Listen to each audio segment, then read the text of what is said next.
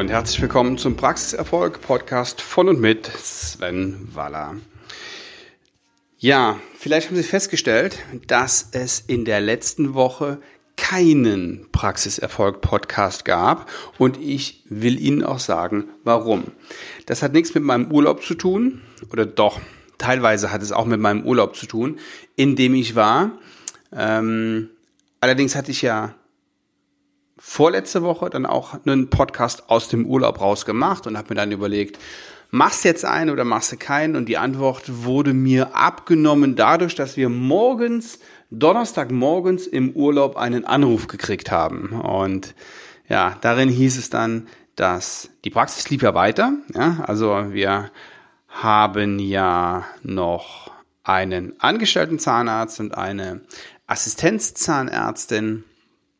Und ja, der angestellte Zahnarzt, der war krank, dem ging es nicht gut und der, der ist uns fast zusammengebrochen in der, in der Praxis und hat sich dann noch über den halben Tag geschleppt. Ja, und dann heißt es was tun. Die Praxis voll einbestellt, wir in Andalusien und in dem Moment, ja, habe ich natürlich erstmal andere, andere Gedanken, als mir einen, äh, als einen Podcast aufzunehmen. Ich muss also erstmal für Ersatz sorgen. Die Assistenzzahnärztin darf ja nicht alleine arbeiten und äh, na, die ist auch noch nicht so lange dabei. Das heißt, es gibt viele Dinge, die sie noch nicht kann und braucht natürlich eine gewisse Zeit dafür. Wir brauchen Ersatz.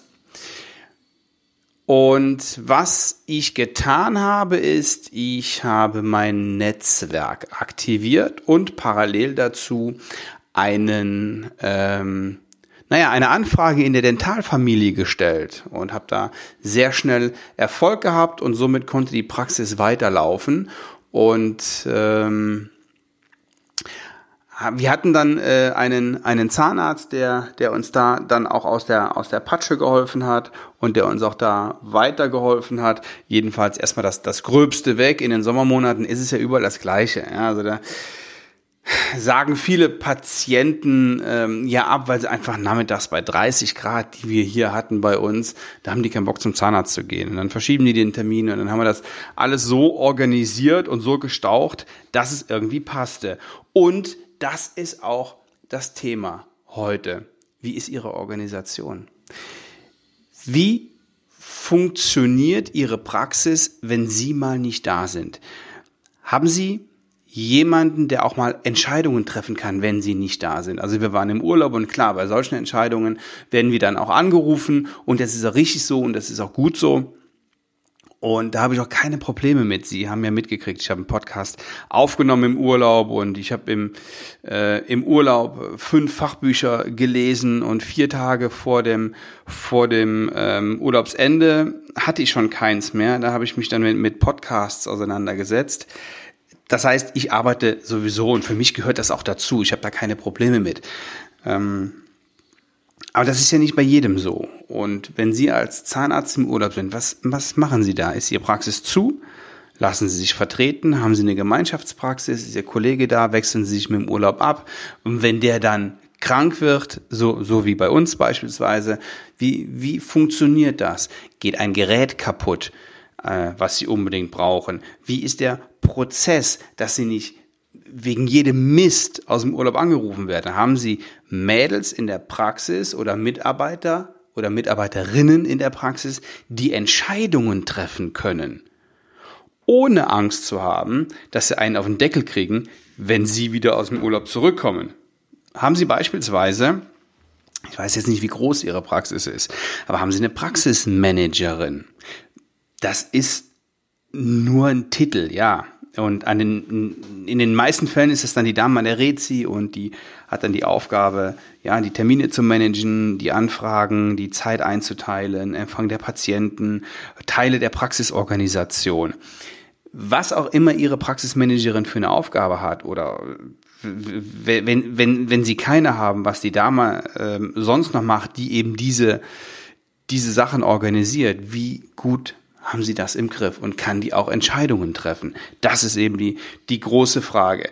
Je selbstständiger und je sicherer die sind in ihrer Entscheidungskraft, desto relaxter können Sie auch mal ein paar Tage wegfahren. Und das brauchen Sie. der, der Job, der ist, ja, der ist hart und der ist anstrengend, die ganze Zeit sehr, sehr nah am Patienten. Das können die meisten sich gar nicht vorstellen. Wenn Sie eine Praxismanagerin haben, oder andersrum, wenn Sie noch keine haben, aber überlegen, jemanden dafür einzuarbeiten, dann überlegen Sie genau, wer dafür in Frage kommt. In der Regel sind es nicht die Mädels, die einen sehr guten Job in der Assistenz machen. In der Regel ist das sogar jemand externes oder jemand, der, der ja, von außen kommt, ähm, der zwar nachher in ihrer Praxis angestellt ist, also das nicht irgendwie nebenbei macht, sondern der ja, Bürokommunikation, Praxisorganisation macht, der vielleicht sogar aus der Gastronomie kommt. Ähm, unsere neue Praxismanagerin kommt genauso wie die vorherige aus der Gastronomie, ursprünglich. Dann ähm, hat sie als Büro Kauffrau gearbeitet und wir sind jetzt hier sehr, sehr froh mit ihr, weil sie einen hervorragenden Job macht und sich sehr schnell in die, äh, ja, in die, in die Branche sozusagen eingearbeitet hat. Meine Empfehlung, nehmen Sie sich eine rechte Hand, der Sie vertrauen und der Sie auch ja, Dinge, Dinge anvertrauen ähm, und Entscheidungen anvertrauen und die sie ruhig auch mal ins kalte Wasser werfen und die dann Entscheidungen treffen soll. Ob die dann richtig sind oder falsch, spielt im Grunde genommen keine Rolle. Ähm, die Frage ist, wie geht sie dann mit dieser Entscheidung oder mit den Konsequenzen um? Natürlich darf jeder Fehler nur einmal gemacht werden, das ist ganz klar, aber sie erkennen sehr, sehr schnell, ob diese Person gut ist für diesen Job oder ob die nicht so gut ist. Klar, Praxisorganisation, das heißt die Terminabsprache mit den Patienten und den Ärzten muss sie, muss sie organisieren. Wenn jemand absagt, muss sie Lücken füllen, so ist das bei uns. Neupatientenorganisation, sie macht den Dienstplan. Ähm, was sie noch nicht macht, ähm, da sie jetzt erst kurz bei uns ist, sind ja Teile des Marketings. Das ist ja immer, immer noch Chefsache. Also das ähm, will ich nicht und kann ich im Moment nicht aus der Hand geben, weil das auch sehr viel mit der Strategie zu tun hat. Also jemanden ransetzen und sagen, jetzt machen wir hier ein Marketingkonzept, das kann ich einer Praxismanagerin noch nicht zumuten. Die muss wissen, ähm, was dahinter steht, welchen Sinn und welchen Zweck das hat, aber selber ein Marketingkonzept und auch die richtigen Dinge bewerben und ins Marketing äh, leiten, das, das kann sie einfach noch nicht.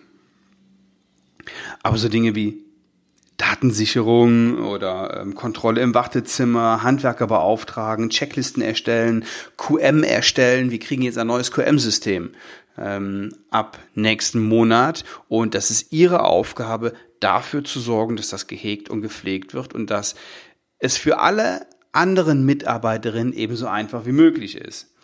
Termine mit TÜV und Röntgen, solche Sachen. Überlegen Sie mal in Ihrem Tagesgeschäft, wie viele Stunden behandeln Sie tatsächlich in der Woche oder im Monat und wie viel Zeit geht drauf für Dinge, die auch ein anderer machen kann. Und da können Sie sehr schnell rausfinden, wie viel Ihre Arbeit wert ist.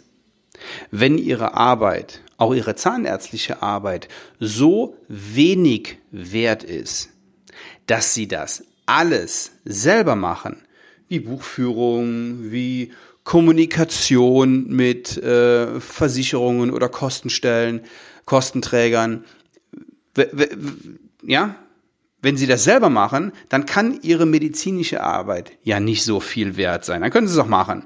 Aber wenn Sie da viel mehr Geld verdienen und dem Patienten dann auch noch helfen, weiterhelfen können, dann delegieren Sie doch alle anderen Aufgaben. Delegieren Sie das, was zu delegieren ist. Das, was, ja, was der, der rechtliche Rahmen vorgibt und auch, ja, das, was, das, was irgendwie möglich ist und wo, wo sie aus ihrer Haut können. Und wenn sie, und wenn sie denken, oh, das ist aber jetzt eine, eine Spur zu viel, dann ist es genau richtig.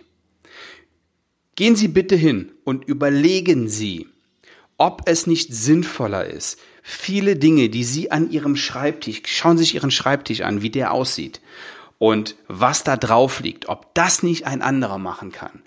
Und dann gehen Sie bitte hin in Ihre Software, gucken sich an, wie Ihr Honorarumsatz ist, der Honorarumsatz in der Stunde und dann überlegen Sie sich mal, wie viel Geld Sie verbrennen, wenn Sie für Kommunikation, wenn Sie für Administration kein Geld ausgeben, sondern es selber machen. Ja, wir sind jedenfalls da mit dem blauen Auge ähm, rausgekommen aus dieser, aus dieser ganzen Nummer, auch weil wir eine Praxismanagerin haben, die wirklich fit ist und die mitdenkt. Und das ist meine Empfehlung für heute. Heute habe ich zwei Empfehlungen. Einmal delegieren Sie, was geht, und zweimal geben Sie, zweitens geben Sie Verantwortung ab und besorgen Sie sich eine Praxismanagerin, wenn es in Ihrem Fall Sinn macht.